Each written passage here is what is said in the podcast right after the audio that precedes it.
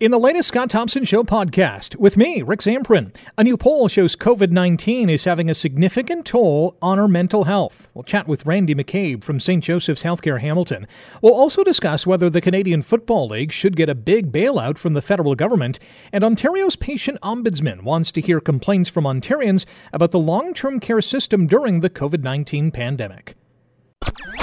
Today on The Scott Thompson Show on 900 CHML. We know that mental health, our mental health, is being tested, and uh, we will begin this afternoon with what I think is a very timely poll by the Angus Reid Institute, which basically says, and this is not a surprise, COVID 19 is taking a significant toll on the mental health of Canadians. That's not surprising at all, is it? Randi McCabe is the clinical director, mood, anxiety, and seniors mental health at St. Joseph's Healthcare Hamilton, and joins us now. Randi, good afternoon. Hello, Randi. Hi. There you are. How are you? Good. How are you doing? Not too bad. Thanks for joining us today. Uh, so, uh, as I said, I mean, we shouldn't be surprised that COVID 19 is taking a significant toll on the mental health of Canadians. What have you been seeing? What have you been hearing? What have you been dealing with? Yeah, absolutely. I mean, uh, we're all in this together, and I, I heard someone say a quote that I really you, know really struck me we're all in the same storm but we're each in a different boat and everybody's boat has different stresses and challenges uh, we've seen a lot of change you know across society like we've never seen in our lifetime. So there's a lot of uncertainty about what's to come uh, financially with people's health. They're worried about the health of themselves and their loved ones. Um, they may be out of work or, or affected or as you said working in a hazard zone. Even the grocery store now ha- you know is a place of risk. Um, the fr- the front lines aren't just in the hospitals and um, we see people's day-to-day living, your routines, your work life, your your leisure time has all been turned upside down. So all of the things that keep us well and mentally healthy, um, you know, it's hard to do those. So people aren't able to be uh, connecting with loved ones in the same way, or close friends, or our social connections because of social distancing. We, you know, can't really go out to do our leisure activities because we're doing the social distancing, and those are all things that are mood boosters. Um, we may feel like we're at a loss with our sense of purpose if we're out of work or things have changed, or you're trying to balance doing work at home and um, homeschooling your kids. All sorts of different stresses there. Some people um, in their boat are facing huge economic impacts if they're out of work and struggling to pay their rent or mortgage, or if they're a small business owner, and um, just overall uncertainty um, because every day information changes. So that's another thing that is normal to feel um, anxious about uh, or worry about what does the future hold. So I think for all of those factors, we're seeing um, pretty much no one's untouched by this in terms of having some impact on their mental health and well-being. This uh, Angus Reid Institute poll shows that half of Canadians surveyed reported a worsening of their mental health. 1 in 10 reported their mental health has worsened a lot. And uh, obviously, the pandemic's impact on jobs, finances, uh, illness, uncertainty, self isolation, all the things that you just identified are all factors in what we are feeling. What are some of the best and what are some of the worst things that people can do during this pandemic? Yeah, that, that's a great question. So, you know, one of the really cool things that I've been seeing and that has made international news is the caremongering, the helping of others, the really stepping up to try and make a difference. And we see that kind of everybody, uh, you know, across any different um, area of neighbors helping neighbors, people stepping up on Facebook book groups, people delivering pizzas to the hospital. Um, being able to step out of your zone and think about what could I do to help someone? Is there someone on my street or a neighbor who needs some help? That's something that's really has a lot of payback for our own mental uh, well-being and health. Is helping others, um, having a routine. So if you're you are at home all the time, um, making sure you you put in place a routine where you take a walk, you take breaks, you have exercise, you look after your self care in terms of your sleep and your nutrition um, and your physical fitness. Uh, finding other ways to have a sense of meaning and purpose. Um, you know, what, wh- whatever way that is for you. So some people may be you know using it as a way to connect back to what's important to them and their values and how they want to be spending this time. Um, also to just take it one day at a time. Every day does change, and we will get through this. There is an other side. It may be a new normal for quite a while, as the Prime Minister said, um, but we will get through it. And as we get through it, we'll be stronger as a community, um, as a as a country, because going through stress like this builds resilience. And so coming through this, we are going to have things clarified in different ways in terms of what's important, um, what's our purpose, um, you know, and we may all be touched by loss by this. If we have loved ones who are affected um, or uh, or losing loved ones due to the illness or having loved ones working in um, risky uh, work settings. So um, that's another thing to remember is that we will get through this, and to get through it, engaging your support. So I see lots of people using Zoom or different platforms to connect socially because we are social creatures, and so trying to engage um, some social connection and and to share. If you are struggling um, and finding it hard to you know use your supports, lean on them, and um, and if you're finding that's not enough, like every day you're feeling really sad or really worried, um, then to really maybe seek professional help. And so we do have at St. Joe's, um, we have our Connect um, mental health uh, program that connects people to the resources they need to help them with their mental health. Uh, we're a leader in this area. We're here to help the community. There's also the Canadian Mental Health Association that's there to help our community. So there are professionals out there uh, willing to and, and, available to provide support if people need more um, than they currently have if, they're, if they are finding they're struggling with coping. Our guest this afternoon is Randi McCabe, Clinical Director, Mood, Anxiety, and Seniors Mental Health at St. Joseph's Healthcare Hamilton. Uh, you mentioned pizza, and I know that Topper's Pizza on Upper James delivered some pizza to St. Joe's Hospital on Charlton and the West Fifth campus today uh, as a lunchtime gift and, and, and, a thank you. So, you know, those are one of the things that businesses uh, in our community are doing. I know individuals have done that, whether it's a, through a Zoom call just to bring people together. The Arkells have done a phenomenal job and, you know, singing songs to graduates graduates or just uh, uh, hosting guitar lessons on uh, on Instagram. It's really um, uh, an individual or a group effort in terms of kind of uh, just picking each other up. You mentioned loss as well, and we know that with the COVID 19 pandemic, funerals aren't really a thing. They, they just can't be because we can't uh, physically be together. how do people deal with that loss knowing that they can't honor their family member or, or a friend the way that they have come to know? Yeah, I mean that's a real hard one, um, and and in some cases they may not even be able to be present, you know, as much as they want with their loved one, if, especially if they're in long-term care and they're near the end. They may be allowed to come for the last part of it, but um, we're not even able to visit loved ones in long-term care right now. I have my own mom in, in long-term care. It's very hard, and I see people doing different things. So some people I've seen had a Zoom kind of celebration of life, or other people are postponing to, um, you know a later date to to plan to have a real celebration of life for the person. Um, there are people having maybe more closer, uh, sh- uh, smaller ceremonies where there's social distancing, just a few family members at a time.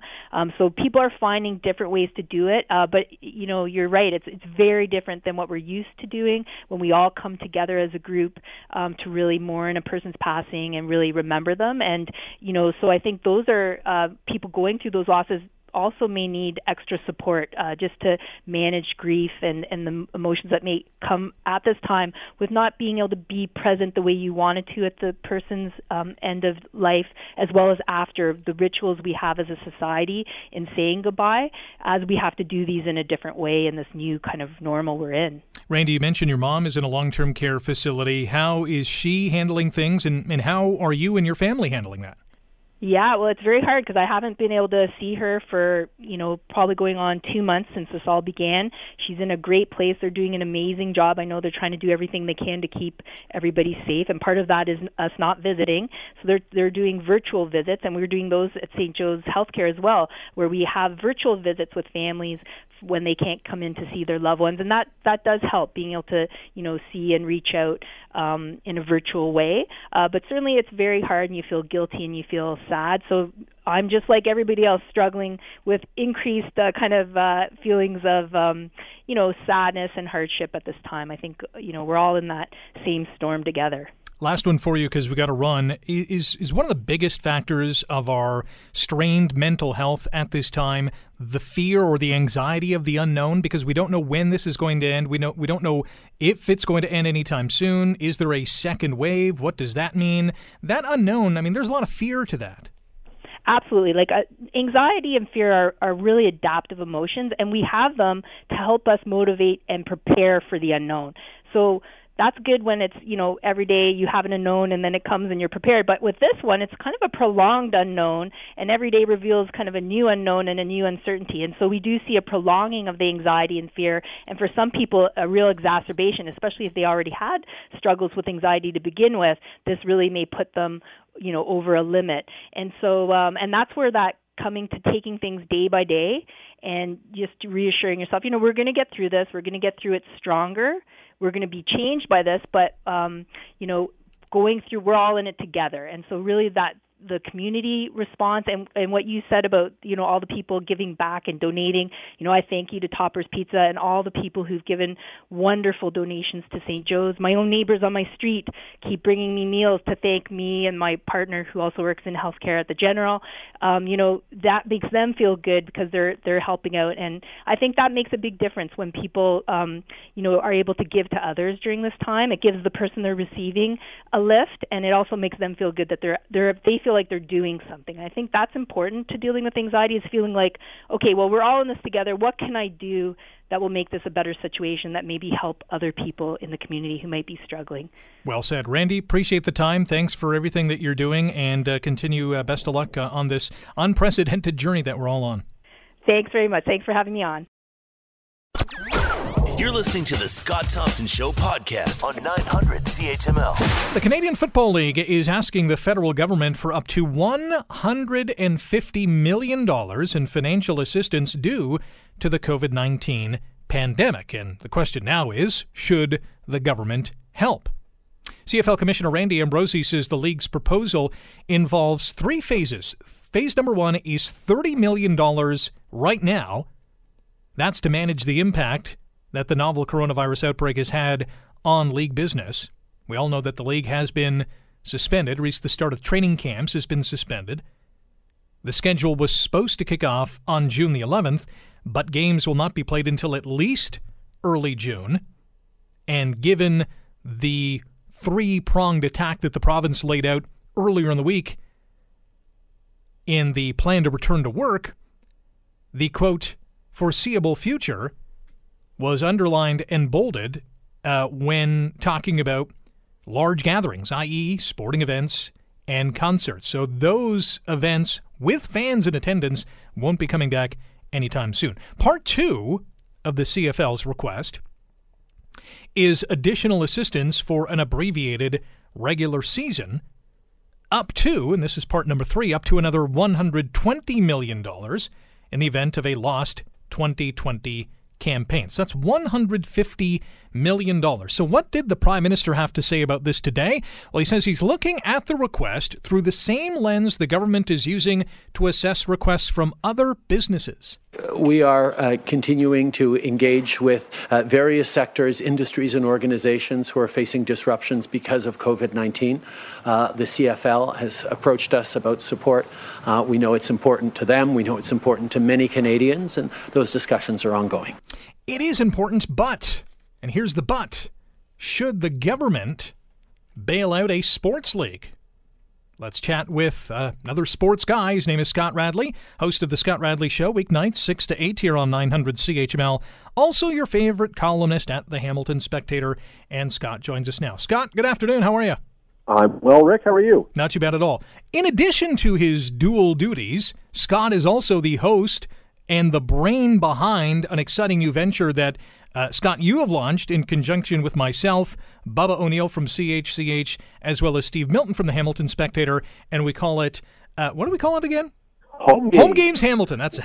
Yeah, I, lost games. it. We're all we're all at home. We're doing it from home, so it's a YouTube channel, and uh, uh, we're actually talking about this very topic on uh, the one that'll be up in about an hour or so uh, about the CFL and whether they should get a well, is the word giant too strong a word? I think 150 million dollars is a giant bailout, isn't it? I, I would classify it as giant. Yes, maybe. I mean, it's not in the billions, but still, it's $150 million.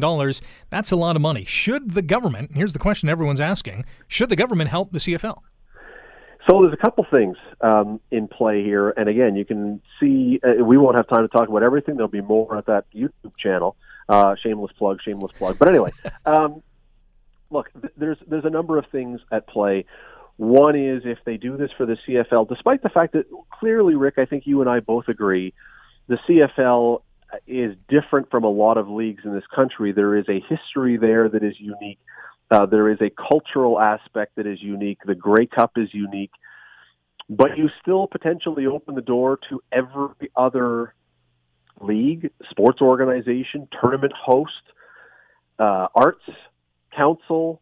Um, everybody then, I would think, comes with their hand out and says, wait a second, if the CFL gets a bailout because things are tough for them, we're also facing tough times. Uh, where's our money? And so I'm sure that's something that is going to be considered by the government, which is, yeah, it's 150 million for this league, but what's the total once we deal with everybody? And if we don't deal with everybody, how does that play?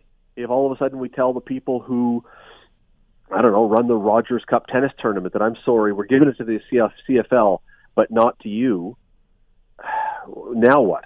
So you know, it's a really complicated thing. Um, on the other hand, Rick, you know what? I mean, in the grand scale of things, when you're talking, I think we're already hearing the government has already paid out 120 billion dollars or something in bailouts.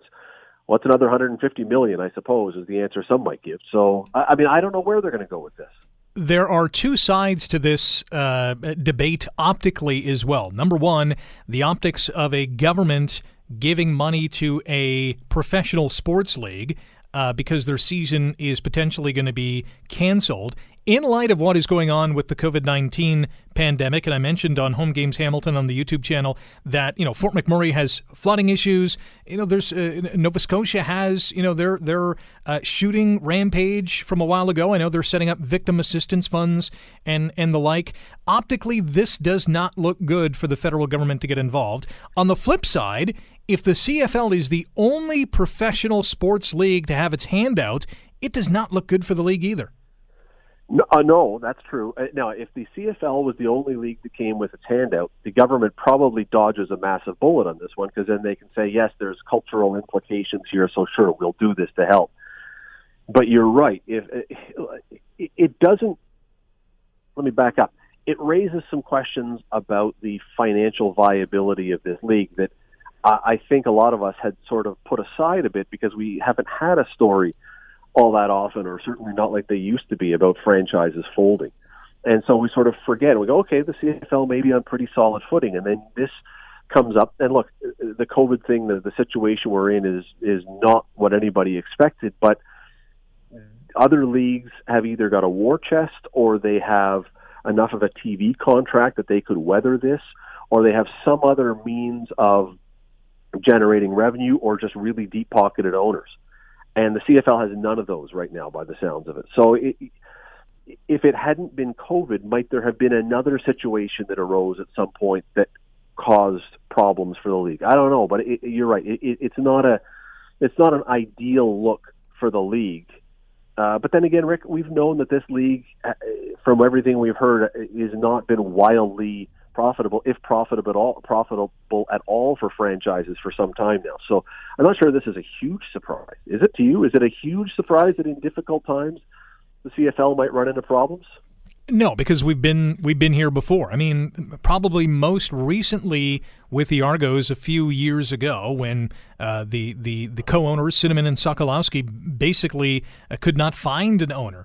Uh, you know, the, the Ticats and Argos of, of 2003, both bankrupt in the same season. Bill mentioned, you know, earlier on in his show, the 96 Grey Cup in Hamilton. Jeff Giles, the commissioner at the time, not knowing how he was going to pay everyone uh, after the Grey Cup. You know, this league has had a checkered financial uh, spreadsheet, if I will, over the last number of decades. And so, I'm, you know, yeah, I'm not surprised at all that they're looking for some kind of handout. The first thing I thought of, however, when I heard about this story last night was can't employees of the CFL, whether it's you know stadium concession people, maybe even some players, front office staff at various uh, cities across this country, can they not just access the CERB, the Canada Emergency Response Benefit? Is that not the first step?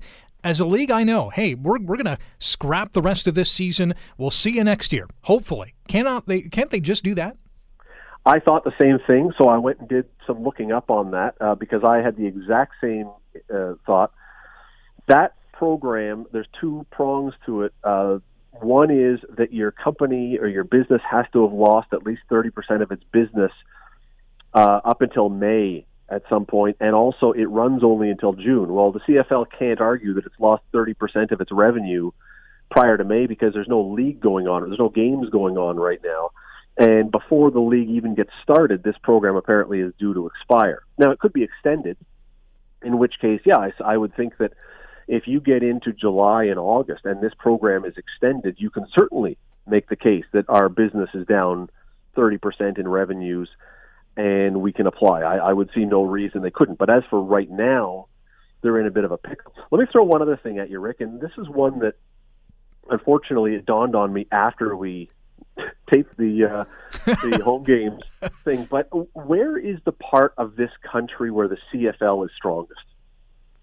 Well, it's out it's out west. There's no doubt out about west. that. Where is the part of this country that the federal liberal government has its biggest problems getting votes and the most dissent among the people towards the government? Yeah, the prairies in BC. So you've got one of two options here. Then you can look at this two different ways. One is that you say, well, the liberals may not be all that inspired to throw money at a league where the beating heart is out west where they have no seats. Or you turn around and you say, well, maybe the liberals look at this as an opportunity to try and gain some votes or gain some traction with the people out west. Don't forget, right before COVID hit, the liberals had promised Alberta a bailout of its own for the oil industry, and the oil situation is a massive headbutting between the West a lot of the West anyway, and Ottawa. So uh, there are two ways, and I guarantee you, whatever decision ultimately is made in this, it will be played somewhat as politics. And if the federal government decides not to bail out the CFL, there will be cries coming from out west that, boy, if their hue and cry, if if the league was being driven by a team in Quebec – oh, the, the, the federal government would have come to its aid. Look, whether that's true or fair or not, there is no way that when you have the strength of the league out west, that politics is not going to become a part of this. 100% agree. And, you know, I come down to when I look at this $150 million figure that the CFL is wanting to play its 2020 campaign, obviously without fans in the stands, or at least for the majority of their games. Uh, my thinking is uh, the league wants this handout because they've already said, Commissioner Randy Ambrosie has already said they're not going to be able to repay the government in cash. They'll be able to repay it in quote unquote gifts in kind or initiatives in kind to showcase, uh, you know, players out in the community doing different things, which they already do. But at the end of the day, this money to me says that the league is going to use this to pay its players, to pay its staff, to run the season without fans in the stands because if there are no fans in the stands, they take a huge financial hit. This is probably the most of the major professional sports leagues in, in North America, the most reliant on ticket sales. Before we let you go, though, I do yeah. want to switch gears a little bit to talk about Major League Baseball. And there was a story in the USA Today yesterday from Bob Nightingale, basically projecting that MLB wants to start its season in late June or early July with three realigned divisions and hopefully play about 100 games without any fans in attendance. Do you see this working? Well, they could because they've got such huge TV deals. This is the opposite of the CFL. I mean, look, we've talked about this before. Any league that can get up and operating right now when there is this vacuum of, of content and networks are dying for something to put on there because, quite honestly, a few of us have already watched every single thing that's on Netflix um, you, you're they're dying for something. So to get anything in front of the public's eyes would be a windfall, and the networks would be delighted to have that. So if you can do it, yeah, yeah. But let me just go back for one second because I know you got to go. But one second to the CFL thing because there's one other issue that I, I and maybe you have a better answer because I haven't heard all of it. 150 million dollars for a season that's not going to be held. So are you interpreting this then? That Randy Ambrosie is saying we're going to play the season anyway with no fans and this will cover it? Or when he says no season and we need 150 million dollars, what's that 150 million going to cover? If you've got no players to pay, no coaches to pay, some front office staff that I guess have to be paid because they're still working. Why 150 million? I'm a little puzzled by the number of where that's going to go to. I'm or very just yeah. I'm, pay I'm off loans on on stadiums or what? I, I don't know where that what that money covers if you're not paying players. I, I thought so too. Rent rental of facilities because this. Uh, upwards of 120 of that 150 million would be used in the event of a lost 2020 campaign. So Yeah. no games, paying no players. Obviously, they only get paid to play. So yeah, this money would be, I guess, to pay other expenses, which is I find remarkable. Well, it, it is remarkable because that suggests. I mean, the the salary cap in the CFL is what five, give or take five Five million? point seven. Okay, times nine, so there's 45 million. So you're paying all your players for 45 million. There's a salary cap on coaches and and front office staff, uh, like football operations people. So let's say we're going to go up to now 60 on, on the so 60 million dollars of revenue has to go to paying the players. That means you've got 90 million dollars in other revenues, the other expenses that you have to pay to cover the rest of your year. That seems very high to me. Let's not forget the TV deal that they have is worth about 40 million. So you take that off the equation, and now you got a, a boatload of cash, and I'm not sure what they're going to do with it. I uh, look. I, I know. I, I trust this is not the case, but you're going to have people as well, Rick. I think as this thing goes on, if if this thing drags on, saying, "Wait a second, uh, are i- are they asking for money to just cover losses or to prop up a league that wants?" To, I mean, look, I I don't even want to throw that out there because it, it seems unfair, and I'm sure it's not right. I'm sure it's not right, but just as I say, the 150 million seems like a very large number when you consider the other costs. And I'm going to be really interested in the days ahead to see what that actually means and where that money would be going. Why do you need that, not say 50 million or 60 million? Yeah, it's. Uh, I'd, I'd love to see the balance sheet on how they came up with the 150 million. Scott, appreciate the time. Thanks as always, and uh, we'll catch up with you later on tonight uh, during the Scott Radley Show between uh, six and uh, seven tonight because we have the town hall at seven o'clock. Absolutely. Thanks, Rick. Scott Radley, host of the Scott Radley Show, weeknights uh, 6 to 8, uh, except for Wednesdays when we do have the virtual town hall from the city of Hamilton. Also, columnist with the Hamilton Spectator and the host and brainchild behind uh, Home Games Hamilton. You're listening to the Scott Thompson Show podcast on 900 CHML. This is vitally important, especially considering what has happened in long term care facilities, not only in this province, but across the country. Ontario's Patient Ombudsman's Office says it is seeking whistleblower complaints from family members and staff at long term care homes amid the COVID 19 pandemic. The office sent out a release on Monday saying that the amount of complaints from both residents and workers from LTCs in Ontario signals a real crisis in the system.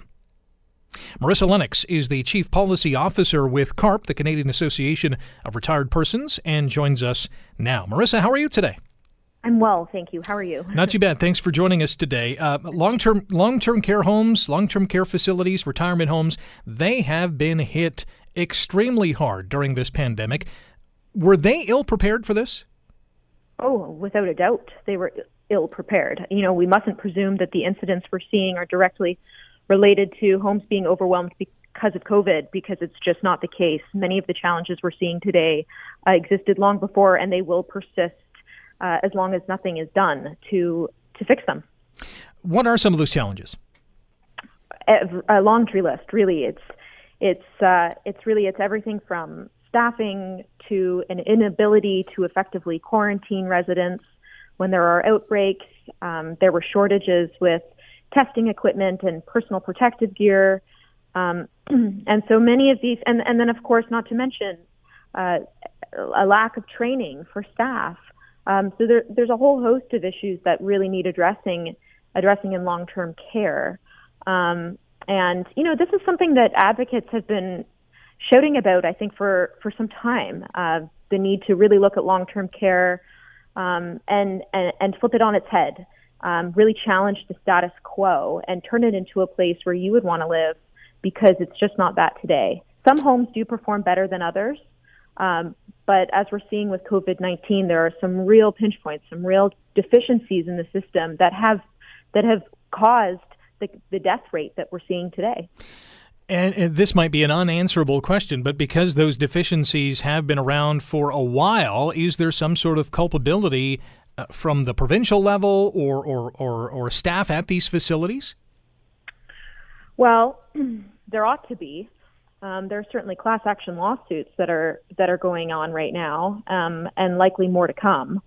Um, we do know where homes have performed poorly and inspections have been performed, and um, you know it, it, it's it's difficult to hold homes accountable. Maybe they'll issue warnings, the ministry level, maybe they'll levy fines, but the likelihood of a home demonstrating very gross negligence, as was seen with the Maison Herron home getting shut down, is, you know, that home is still in operation today. So let's just say every avenue is exhausted before a home does officially get shut down. Does it? Should it? Should it require Marissa Lennox is the Chief Policy Advisor with CARP, uh, joining us here on the Scott Thompson Show on 900 CHML. Rick in for Scott today.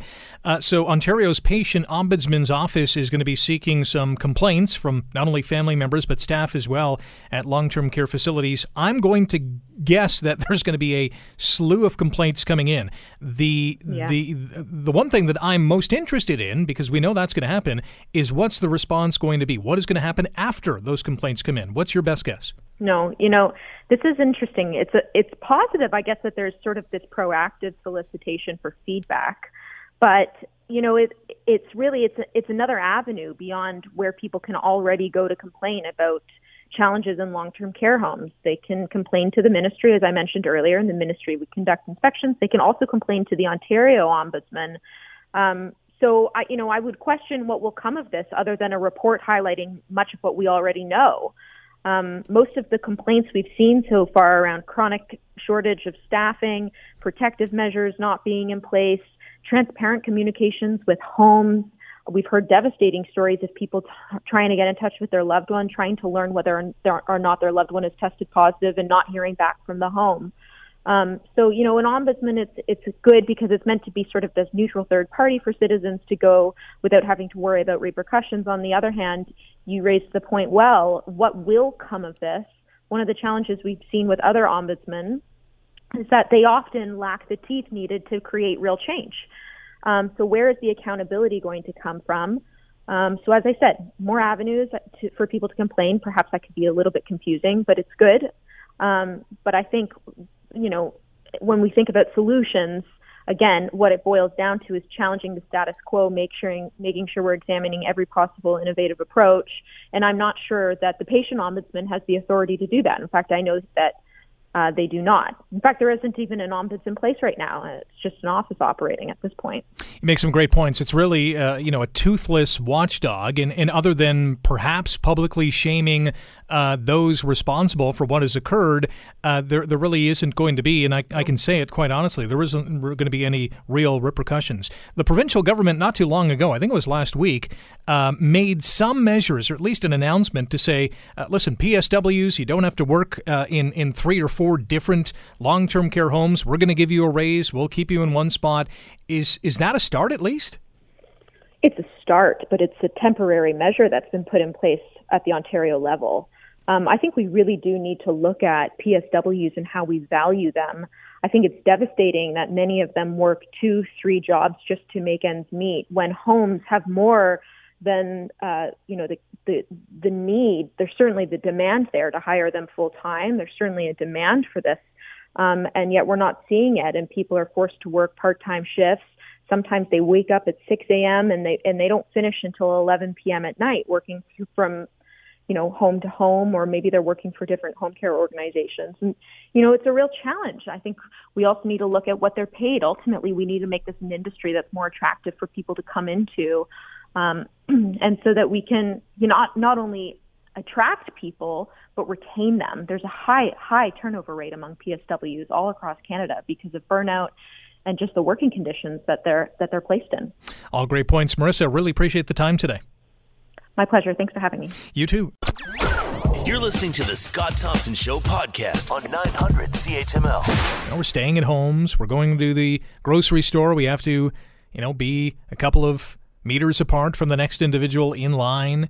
We're waiting to get into stores. We can't really visit any outdoor uh, parks or or waterfalls here in the city. We have to stay inside.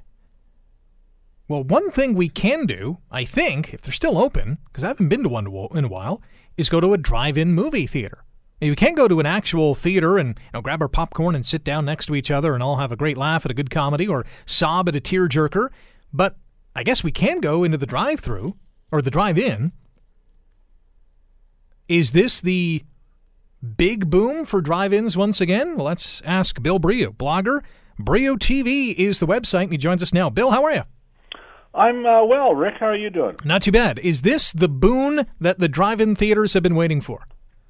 Uh, from what I read, I guess it is so far in uh, parts of the U.S. I know Florida and uh, other states have left their theaters open and started early. But you know, in Ontario, um, from what I understand, there's about 16 drive-ins that still exist, and most of those are really May to October businesses. Right? They're not generally open um, in the wintertime, um, and they're not open now. None of them. Uh, you know, they're observing the the province's uh, suggestion order that uh, get, you know crowds don't gather. So despite the fact you can sit in your car, and I know in, in some of the states, the drivers leave a space in between each car to make it even more distance. Um, the problem, I guess, is they're using the washroom or going to the snack bar. There's still going to be uh, cl- close proximity to other people. I guess the one proviso, if they were allowed to open, is listen, there's no concessions, there's no washrooms. You got to either hold it or, you know, wait till you get home, right? right. Um, yeah, and you know, there's other things. Some, you know, in the summertime, parents like. I remember when I was a kid. You know, my parents would take. We would go to a drive-in theater. They used to have one in Orangeville, right in the middle of Orangeville, and um, you know, I'd go play on the swings and stuff right in front of the screen. You know, that's where all the kids would go before the movie started, uh, and that must have been an insurance nightmare. I think they, everybody, they all had those metal machines. You'd you'd zip around with your friends, and somebody would break an arm. So uh, but uh, yeah, none of them are open right now, and um, it'll be interesting to see how quickly they open and whether they're very popular. There is such a great nostalgia when you think of the drive-ins. I mean, you think of uh, you know the, the the 50s 60s 70s certainly the 80s when i went into the drive uh, drive-in with my parents to watch you know whatever the movie of the, the, the day was but it really brings back that you know the, that good old days kind of feel yeah, I agree, Rick. And I used to go. well, You know, my family had a cottage up the Bruce Peninsula, and in um, Owen Sound there was a drive-in that stayed open for about 50 years. It just closed about three or four years ago. And I would go uh, when my kids were young, and the big attraction was the old-fashioned movie trailers they showed in between the features. To me, that was the attraction. They were nostalgic. They would have little things like "Don't drive away with our speakers," you know, and Mr. Businessman, you can advertise on our screen. um, I loved all of that stuff, and um, nowadays, even when you do go to a drive-in, it's hard to find that. I know that the Five Drive-in in Oakville is still open. They have three screens. Uh, there's a great drive-in in uh, um, Stoney Creek, I believe, mm-hmm. uh, yep. the Stardust, and Guelph has the Mustang. Um, so they're still out there, and hopefully they'll open. My favorite, is, and it was like the one in Orangeville, is in Hanover, Ontario, and it's um, a beautiful little drive-in. It's well preserved, uh, and um, the screen is actually a house. People really? live inside the screen. It's a, a narrow, skinny place like the one in Orangeville. So it's um, a sweet little nostalgic place to see a movie. Wow, that is amazing. If drive-ins are allowed to open, I know we're kind of you know playing the if game in, um, but because of the rising popularity in the U.S., um, do you see movie makers, producers saying, "Hey, let, us launch our movie in a drive-in theater"?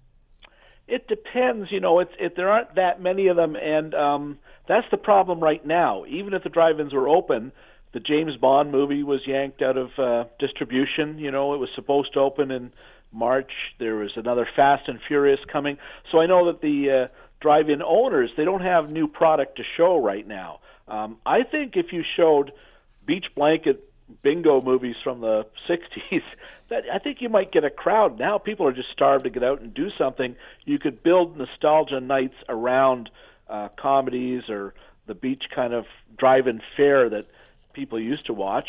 Um, but that's one problem: is what do you show? And uh, it's the same problem with the regular theaters. Yeah, it's a great point. Bill, appreciate the time. It's uh, always great looking back uh, and uh, in, in some cases looking ahead with you as well. And glad to hear that you're doing well as well. You too, Rick. Stay safe and hope to talk to you soon. You got it. Bill Brioux, blogger, Brioux TV. Check it out online. It's B R I O U X TV. Great website if you are a fan of TV and movies and who isn't. I got to share this odds and ends story with you out of Colorado. It took 30 years. Are, are, you a lottery player? If you are, you will appreciate this story. It took 30 years, 30, of playing the same numbers, but a Colorado man has won the lottery. Perseverance, I say. But not only did he win the lottery, he won the lottery twice. Yes, Colorado lottery officials say the man only identified as Joe B won two $1 million Powerball jackpots on March the 25th. How did he do it, you ask?